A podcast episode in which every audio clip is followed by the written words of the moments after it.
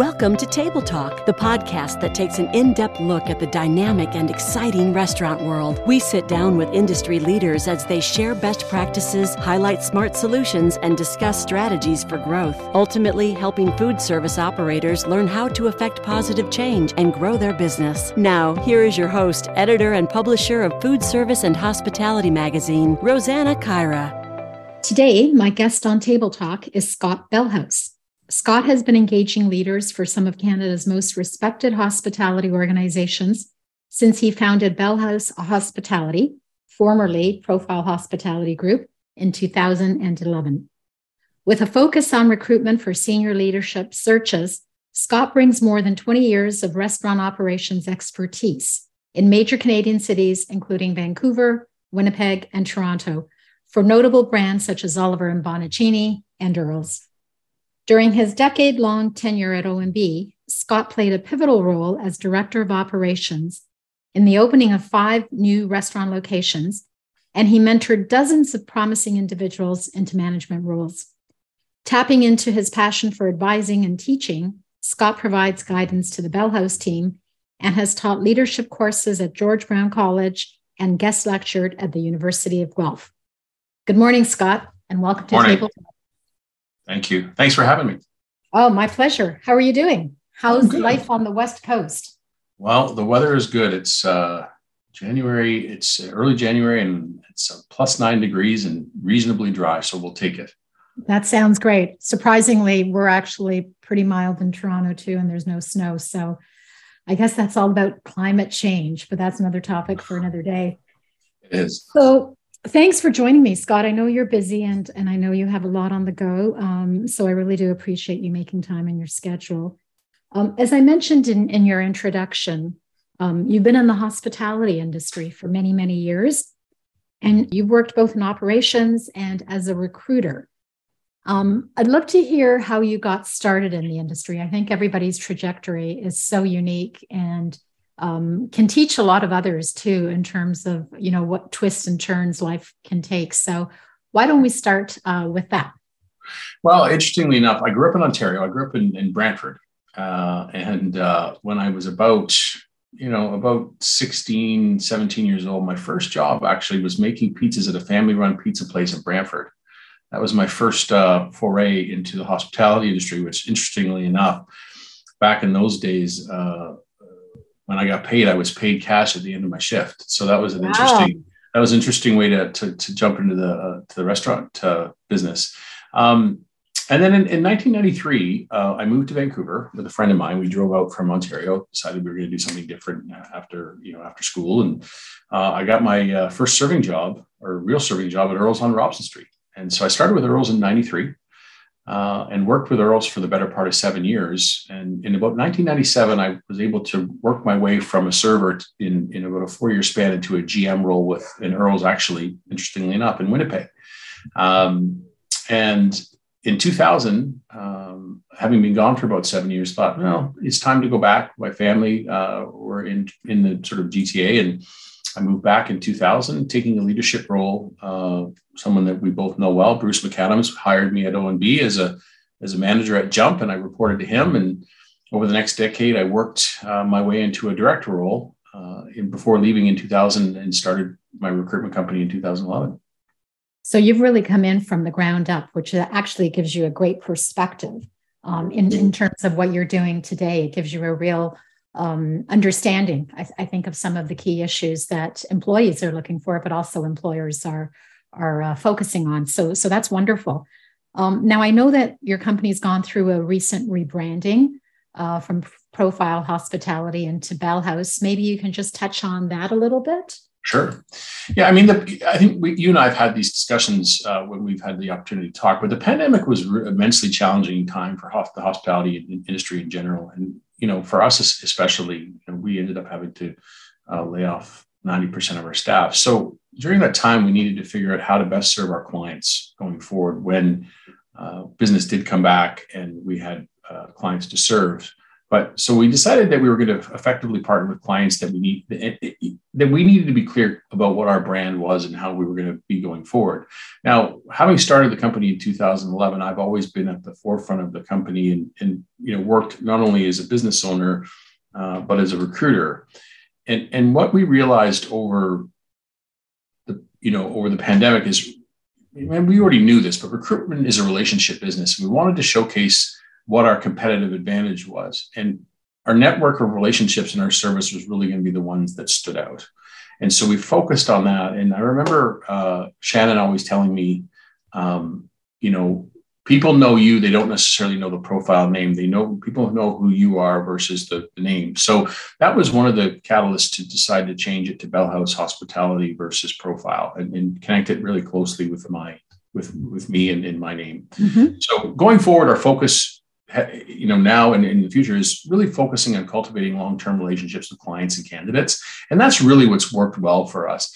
We've made the move to partner with ethical hospitality organizations that really prioritize employee well-being and development, because as you know, I mean, we really saw a lot of cracks over the pandemic. So we really wanted to make sure that we understood who we were and who we were going to partner with going forward. And that's what we've done. And so far it's worked out quite well. So I guess the pandemic was your impetus for doing this. Like everybody else, it gave you a chance to reexamine what you were doing and how you were doing it, and change perhaps some of the parameters of how you were approaching things, which is probably a healthy thing at the best of times anyway for most companies. Yeah, I mean, it was the toughest. I mean, I've been doing this for 30 plus years. That's all I've ever done in the hospitality industry. And that was the toughest time I've ever seen for people that I knew and being in recruitment, people I didn't know that I talked to. And so it was really important to figure out who we were and what type of clients we wanted to work with and candidates going forward so that we could have the best possible outcomes for everybody. Sounds great. So Scott, recruitment and retention are age-old issues in this industry. I mean, I've been covering this industry for more years than I'd like to admit, and I can't remember a time when labor shortages didn't factor into the conversation. I mean, way back to the early 80s, there was always talk about labor shortages. But as you mentioned, I think the pandemic exposed a lot of cracks, and there was a major exodus of people going, coming out of the industry. How is recruitment and retention different today from the issues that it presented in the past? Because as I said, it's always been there, but this seems so much more intense than it's ever been. And it speaks to a lot of changes in terms of how people view their jobs. So how do you see that being different today? Well, it's interesting you say that. It's like if you go back 20, 30 years, for people would often see hospitality, whether you're in an hourly role or in a leadership role, as kind of a fallback position, right? So there was always opportunities since, you and I have been in the working world that there was always opportunities and there was always a need for people in the hospitality sector, hotels, restaurants, food and beverage. But what happened with the pandemic is the layoff cycles, and it certainly was way worse in Ontario than it was out here in BC. There was way more lockdowns, as you know. That was a more of a consistent issue in Ontario than here. But the layoff cycles for hospitality workers, what they went through over a 2-year period, really just threw them for a loop. I mean, most of these people are used to working 50 plus hours a week. Now they had extended time at home to really think about what their options were going to be and what their life trajectory was going to be going forward, because there was no consistency or stability around their employment. So today's shortages are different because people left the industry because they needed uninterrupted employment to pay their bills. CERB clearly wasn't paying enough, especially for hospitality staff working or surviving mainly on tips. So once they found steady and similar, paying employment, it probably was less. Often that new employment came with better hours, which, frankly, isn't surprising. And they just haven't come back. They had enough time away to adjust their lifestyles to the new pay or maybe a little less money, but the hours offset and the hours they are working now or were working are better now. So they've just adjusted their lifestyles accordingly. So many people told me during the layoffs that they were able to spend more time with their family, more time with their friends, and what they normally wouldn't do, and I can relate to that, working nights, weekends, holidays, and it was really life-changing for them. So they just said, the benefit, sort of, they weighed it out and said, it's better to stay away, at least in a full-time capacity. Mm-hmm. Some people have gone back in a part-time capacity perhaps, but they have that flexibility. So I'll give you an example. So having working from home over the pandemic and having a home office, I would watch delivery people, because everybody was having packages delivered from Amazon or whatever. And so occasionally I would meet these drivers at the door, and some of them were young people. And I would, so what I learned was a couple of them at least that I remember were cooks or sous chefs or junior sous chefs. So think about it this way. It's like if a sous chef is making $50,000 or $50,000 a year working 50, 60 hours a week, and now they can go and get a job driving an Amazon truck, working Monday to Friday or Tuesday to Saturday during the day. In the summertime, with nice weather, they can listen to some music and kind of work on their own schedule. Some people I knew went to Whole Foods as an example, a retailer, and they were given more flexible schedules and just frankly a better lifestyle, and they didn't take a pay cut. So the struggle that the industry has to get, one of the struggles the industry has to get over is that employees have more options now than ever. And frankly, Rosanna, that's not going to change over the next 10 years. It's not going to get better. It's probably going to slightly get, the labor market's going to get tighter. Now, more on the leadership side than perhaps the entry level side, but that's just something for companies to consider.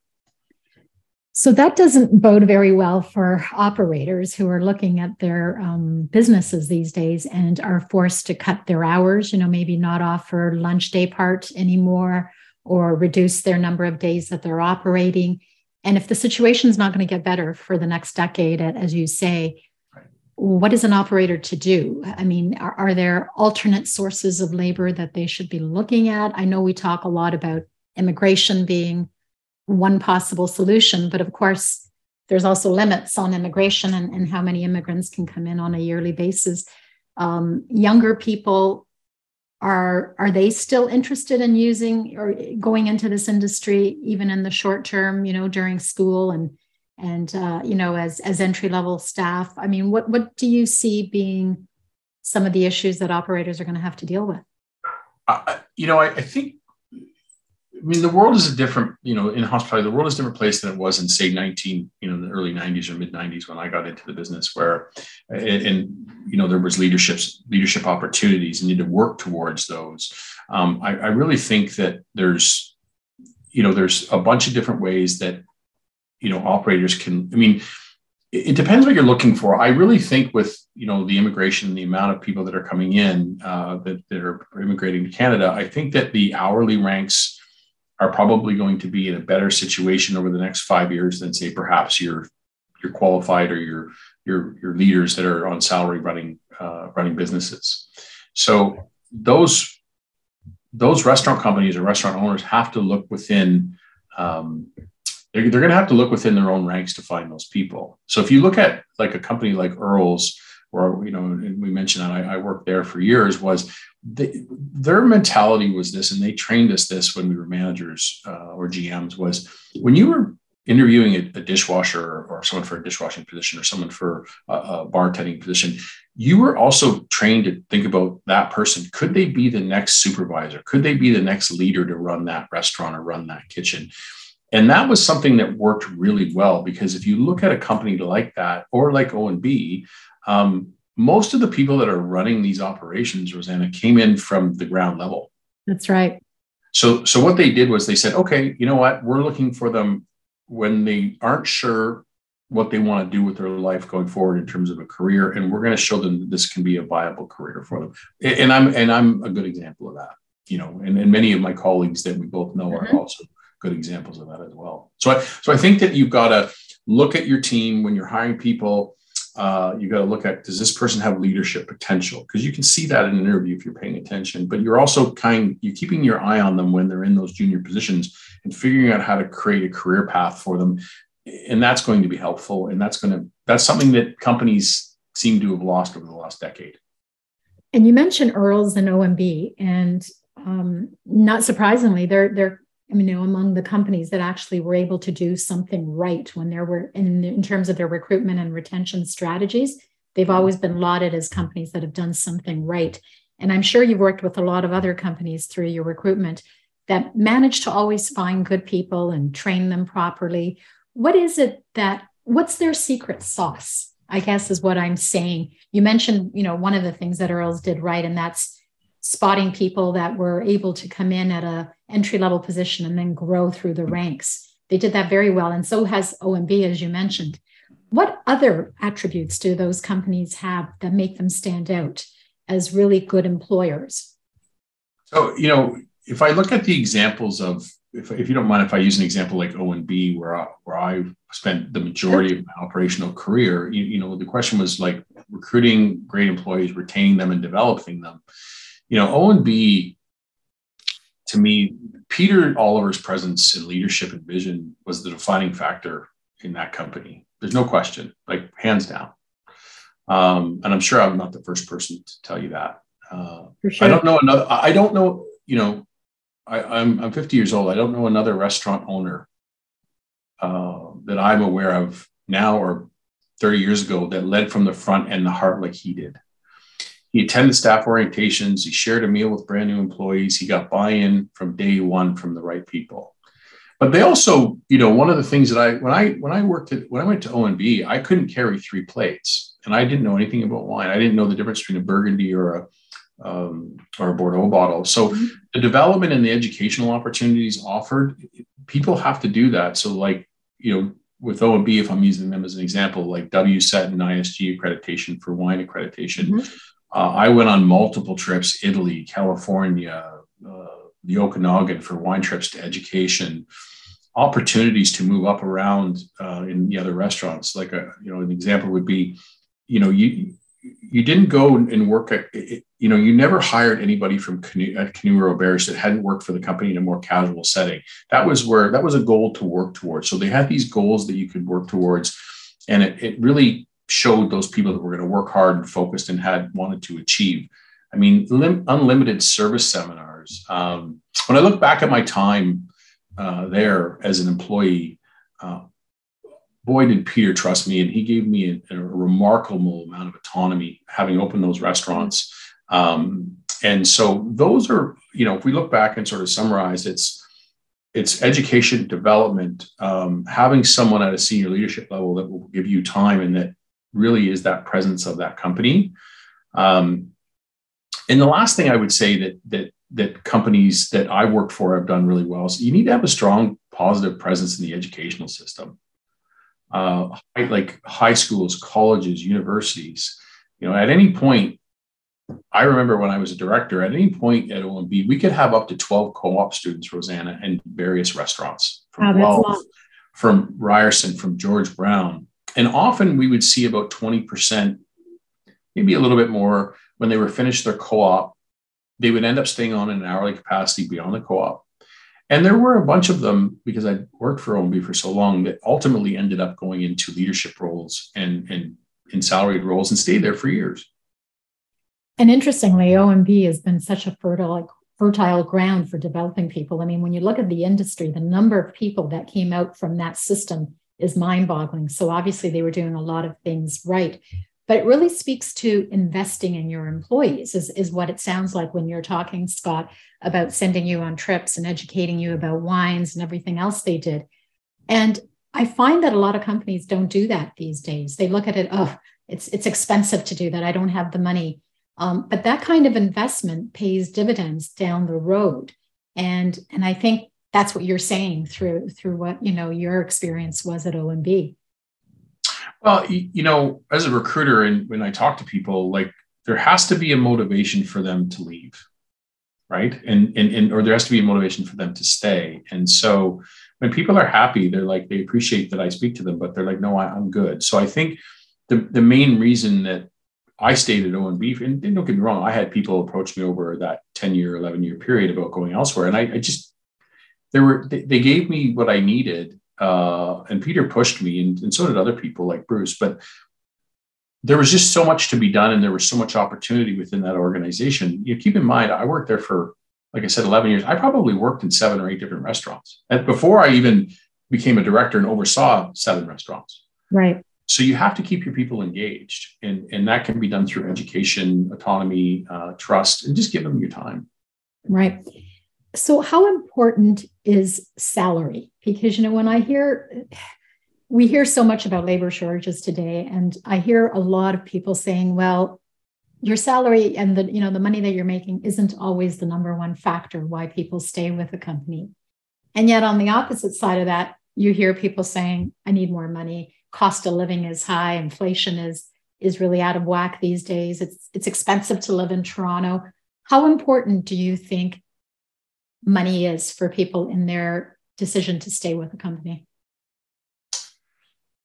Well, unfortunately, in these inflammatory times, money is more important now than ever.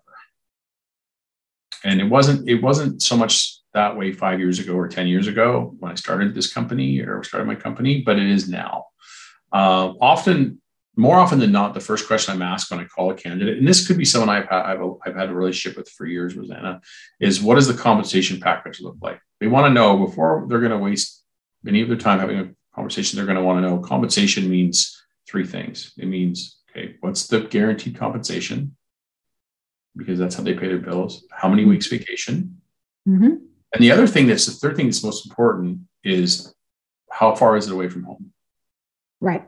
So the three things that capture people's attention are going to be compensation, total compensation, commute time, and what's the title. So the market we're in now, you can't call someone and say, I have the same job for 10% more and you've been with your current employer for 5 years. That's not going to get them to move if they're happy. Right. So you have to factor in, if companies understand that the vacation time, the commute, and the title, which includes compensation, those are the three most important things that get people to leave or get people to stay. Like, I've been doing this for a long time and I see it very clearly. Usually compensation, Rosanna, has to be at least 10 to 15% more for a candidate to consider making a move in a new role if they're happily or content in their employment. Because if it's not, it's not worth the risk. So if someone's making $80,000 a year and someone says, well, I have a job over here for 88 or 92,000, by the time, their taxes are taken off and everything else, if they're gainfully employed and have a respectful relationship and they know that their direct report cares about them and is going to look out for them, They won't leave. They will stay. They may go back and ask for something more, but they're looking, they don't want to leave. Is that a similar thread with younger employees as well? Like millennials coming into the industry or now Gen X? I mean, how important is money for the younger cohort? More important than it's more important than it was to our generation. Right. But they're more educated. And they're more savvy, and they're better at negotiating. For sure. Like in our day, like you'd be afraid to ask for a raise, but now they're bold. And some people don't like it, but it's the smart thing to do, because if they don't look out for themselves, who's going to? So how does that affect this industry? Because apart from a few companies that are very successful and can afford that kind of a salary range, what happens to independents that maybe aren't able to pay those kinds of salaries to their employees? How do they deal with the situation? Well, it's a great question. I mean, I think, I know that really, if you own two or three restaurants and, you're not really going to open more restaurants and you're happy with what you have, but you still need to find a chef or a general manager as an example, versus say a large national, restaurant company. The national restaurant companies that we're aware of, they can, I don't call it dangling a carrot, but they certainly can offer growth and opportunity to move up from a manager to a GM or a sous chef to a regional chef. Small restaurant owners are, that own two or three restaurants, they don't have that option. They can't offer that. And they certainly shouldn't be misleading people in telling them that there are opportunities. And unfortunately that happens, right? Right. And it shouldn't, I see it all the time. So I always tell this, I actually have a meeting out of the office this morning with someone here in Victoria about that. They need a chef and they own one restaurant. And a few other businesses. And I'm going to make it clear that if you're an independent operator that owns a couple of restaurants with no opportunity for growth for that employee, but you want someone that's going to be with you for 3, 4, 5 years, you have to pay more than, say, a national company. Because you can't offer promotion, which promotion is more money. You have to pay them more. You have to offer them more in the way of vacation.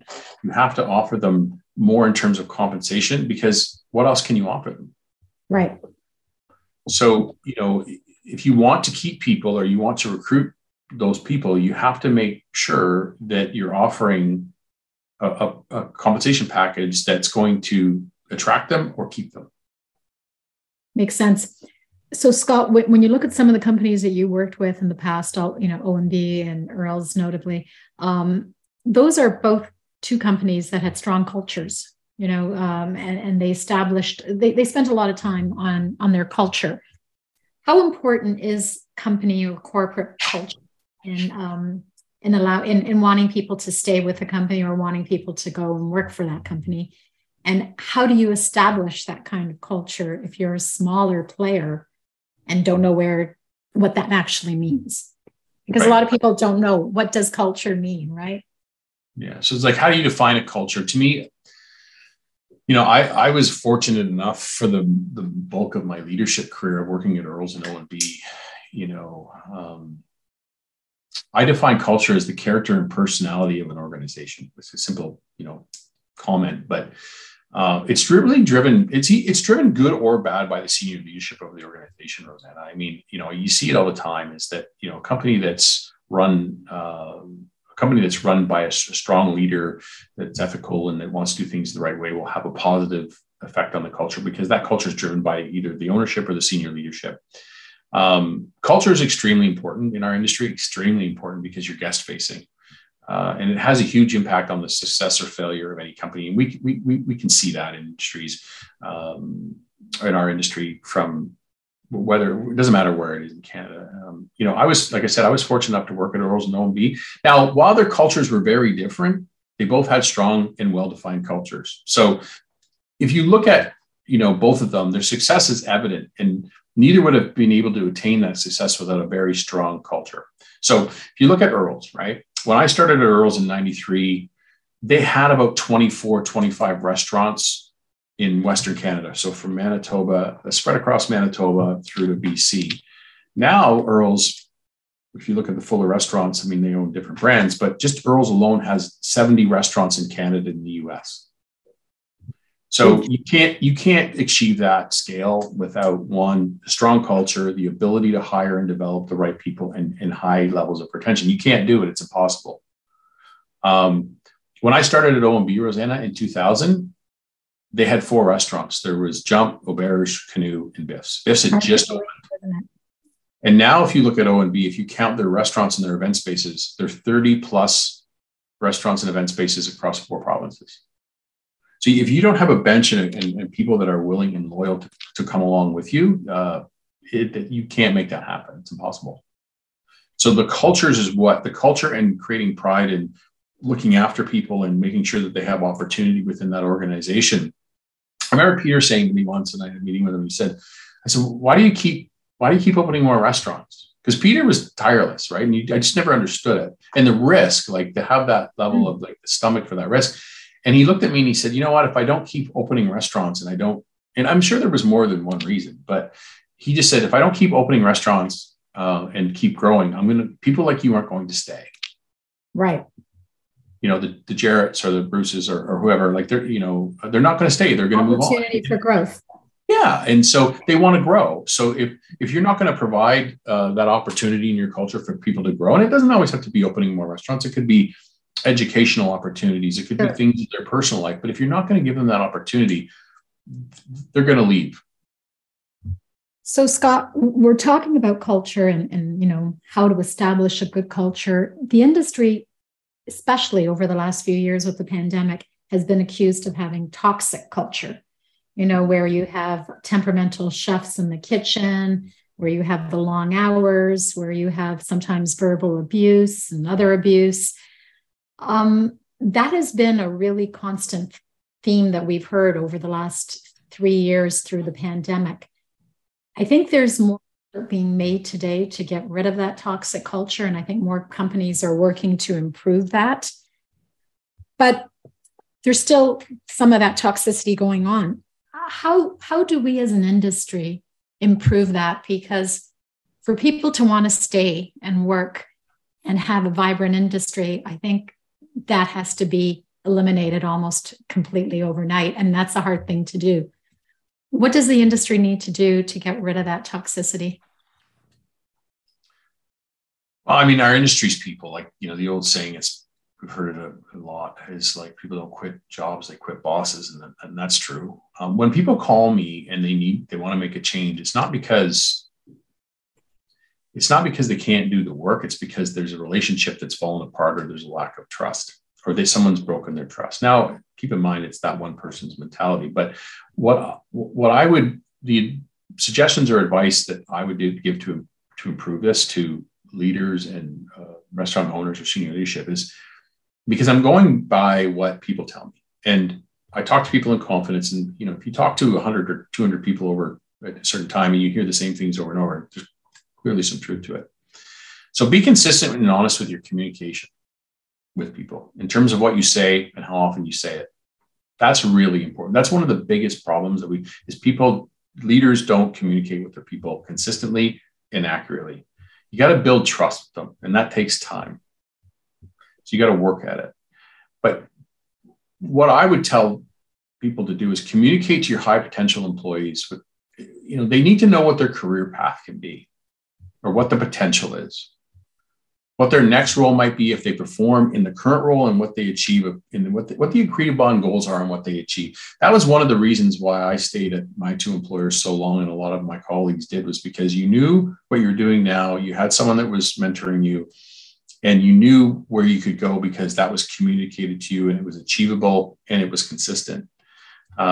So those senior leaders, or the people in the decision-making capacity, they need to be sitting with they need to identify who their high potential people are, and they need to do it and have one-on-ones with them at least once a month, if not twice a month. Some people do it once a week. It's like a progress report. So you got to provide them with that information. Right? And if you don't, then they don't know where they stand. Right. Right. And you can't assume that they know, because they don't. Right. A couple of quick other things too is, you know, if you're, like I said, if you're a smaller company, you've got to be able to provide a compensation package and provide things that are going to help keep that going, because you can't offer them growth. But don't dangle carrots and promises that you can't deliver on, you can't keep, because if you do that, then they're going to feel like that they can't trust you and you're misled, or they were misled. If you treat them well, they won't leave, and they're going to be really difficult to recruit out. But typically when toxic cultures happen, it's usually related to certain people in leadership roles, in my experience. How does mental health and wellness play into it? I know we hear a lot more about that today. Are candidates that are leaving companies, does that come up in their discussion with you when they're looking for a new job, you know, that the stress levels, or whether it's toxicity or working, long hours, does that factor into their decision? Yes. Yeah, it absolutely does. It's a trust and consistency, a trust and consistency situation. Like, can I share a quick story that came up the other day with a candidate? So there's this young lady, and she's a manager, and she was hired a year ago at a company out here in BC, and she was hired as an assistant general manager, but she was hired under the premise of a Monday to Friday job, because she's a single parent and she's got responsibilities outside of work with her two young kids. The GM that hired her had agreed that was the contract. Well, last week, the senior leadership came to her and told her that she is no longer getting her Monday to Friday day contract. She's going to go Tuesday to Saturday, working from 12 till 10. Oh, wow. They just changed that dramatically. Yeah. And basically and told her that if she doesn't like it, go find another job. Wow. That happens a lot. So she's going to find another job. Well, she's forced into a position she doesn't want to be in. And what she was hired to do has been taken away from her. So there's a perfect example of someone that, if I was in that position, I'd just leave the industry. For sure. Because I'd be so afraid that if I went somewhere else, that would happen to me again. So I think that there's a perfect example of mental health. It's like, if you don't think that you're going to, if your employer is not going to provide you with what they said they were going to provide you with, why is that hard to sleep at night, especially as a single parent? And there are a fair amount of single parents in our industry that try to make it work, right? So you hear a lot of these stories about the industry. I mean, that's only one example, but that's one example of many. But yeah, so I think, you know, in terms of talking about mental health, and don't get me wrong, a lot of companies have gotten better over the pandemic because they've been forced into the situation, and some have done it more willingly than others. But you really have to make sure that, like, a couple other things that are really important when you talk about mental health and stress is, like, the barrier to entry, in my opinion, to become a manager in the restaurant in food and beverage operations is just too low. For example, and I can include myself to a certain degree in this category, people don't realize this probably, that most restaurant managers see almost no or very little training. Like 9 out of 10, when they get into the first leadership role, their training is minimal at best. So it's no wonder they get frustrated and just decide, I'm going to leave, because they don't really know what they're doing and they're working 55, 60 hours a week, right? The other thing I'd like to mention, I think that is sort of a taboo topic, and I think it's talked about within the industry, is because you're talking about mental health and how to right that ship, right? So I'll give you an example of something that's a significant issue, and perhaps you've heard about it, is guests and their disrespectful behavior on many levels. Yes. It's just not acceptable. Especially during the last 3 years, right? Well, it's always been there. And no one's been willing to do anything, like restaurant companies and owners. And I understand, because I worked in companies where we were afraid of the guests. So managers and owners of restaurant companies or hotels or whatever are too afraid to hold guests accountable for their bad behavior, right? So again, something as simple as, like, not showing up for restaurant reservations and they don't call to cancel. I really believe that restaurants should do what hotels and airlines do. If you don't cancel your reservation within 24 hours or whatever they do, you charge them a certain amount of money. Like, it's a business. And if you're charging someone $80 to not show up for a reservation, some of that money should be given to the staff, because that person's going to lose revenue. That makes sense. It's that mentality of the customer is always right? Even when they're not.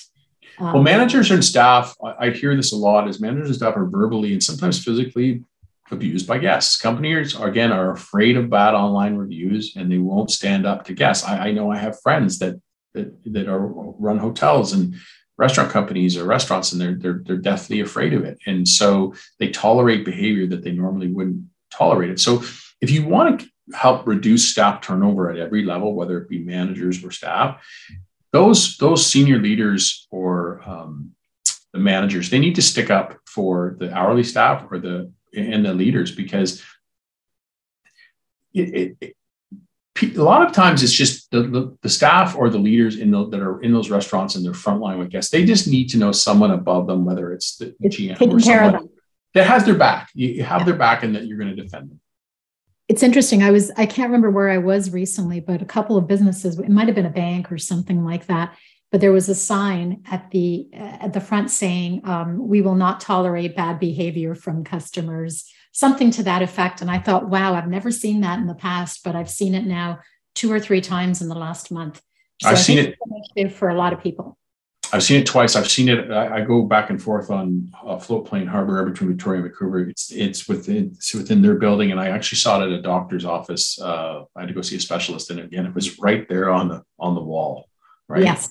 Yeah. So imagine being in a restaurant. It's probably 10 times worse in terms of volume, sure. and people have been drinking, et cetera, et cetera. So those are some ideas that people should consider. Those are great. Thank you for sharing. Yeah. Scott, we talked earlier about educational institutes, and you said how important it was for companies to have good relationships with the schools, whether it's high schools or colleges. What can educational institutes and operators do differently to ensure that more students are actually entering the industry and want to spend time in hospitality as opposed to other fields? because I hear a lot from schools these days that they're also changing their approaches quite significantly to try to lure more students in. So what do you think are some little things that can be done on that end to make sure this industry is viable? You know, there's no question we need to start. We need a much stronger pipeline of people going forward. That's really been depleted over the last 10 or 15 years. In my opinion, one piece I would add to this question would be the provincial governments in each province. I'd like to see some government involvement, potentially by way of increased student loans or grants to attend reputable colleges with strong histories of producing graduates ready to work in hospitality operations. So, like, I'll give you a few examples of colleges: George Brown, right? Especially in culinary, Centennial, Humber. You know, those are the three that come to mind in Ontario that I think about. You know, colleges have a much higher, we call it, placement rate of people graduating going into operations than, say, the universities do, right? You know, I'm certainly not speaking ill of the universities like Guelph or Ryerson, but it's just a fact. Now, keep in mind too that colleges have 10 times the enrollment on an annual basis of a university educational system because of the cost, right? Mm-hmm. It's literally a fraction of the cost. So if you factor in that they have 10 times the enrollment at a college and it's a quarter of, or a third of the cost, to me, I think the government needs to step in and say, okay, if you need a loan and you're a student, especially with all these new people immigrating to Canada, and they're going to be looking for career choices, if they can go into a George Brown or Humber and, you know, they need some assistance, it's like, well, you know, there should be loan forgiveness at the end. So if you, you know, over a 2-year, and it helps too, Rosanna, that it's a 2-year program, right? So then you get half of your loan forgiven if you stay in operations for, say, 3 years, like a tuition reimbursement through your tax return after 3 years in the industry. And if they decide to leave after that and go do something else, then that's fine. But if we can get some momentum in that space, in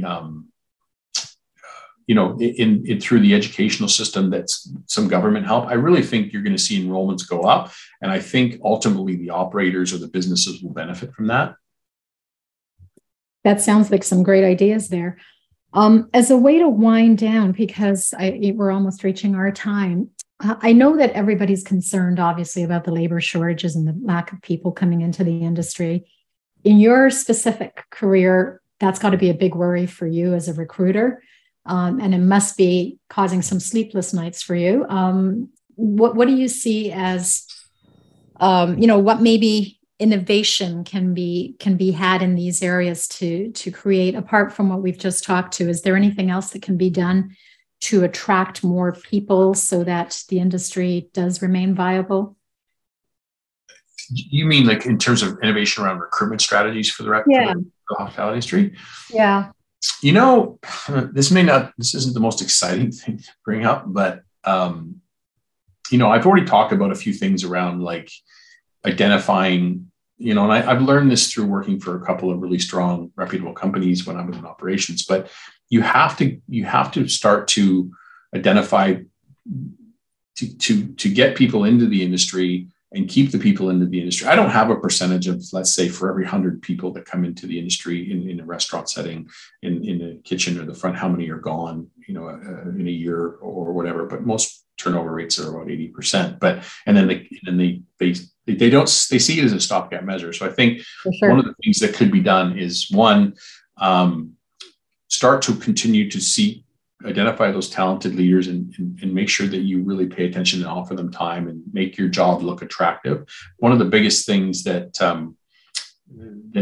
keeps people away from leadership is they see how long and how many hours these managers work, and they're like, no, I don't want it. Yeah. So you have to make your job look attractive. I think that's really important. And if the managers always look tired and beat up and work 6 days a week, well, then we're not helping. No one's helping themselves. But the other one I see, you know, I think any hospitality business that has 300 employees or more, because there's a cost associated with this, is they should invest in a simple ATS system, Rosanna. It's like an applicant tracking system.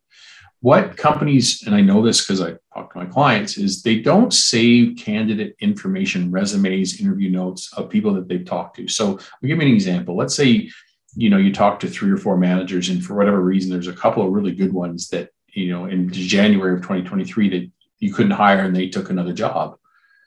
What they don't do is they don't have an ATS system to follow up on these people. So what they can't do is in 6 months, give them a call.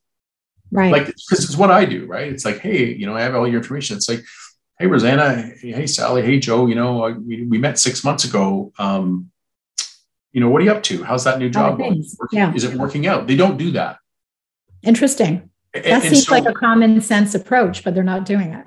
Well, what companies really need to do, whether it's hourly, and it doesn't matter, people are people, is you need to be able to track and save that information somewhere in a technological way and have someone manage that system so that you can go back to those great people and flag them and check in with them every 3-4 months, check in with them every 6 months. That's what we do. It's not complicated. It's not as complicated as it might seem, but for the $3,000 or $4,000, maybe it wouldn't even be that much. Maybe $1,500 a year or $125 a month to lease or rent some sort of ATS system.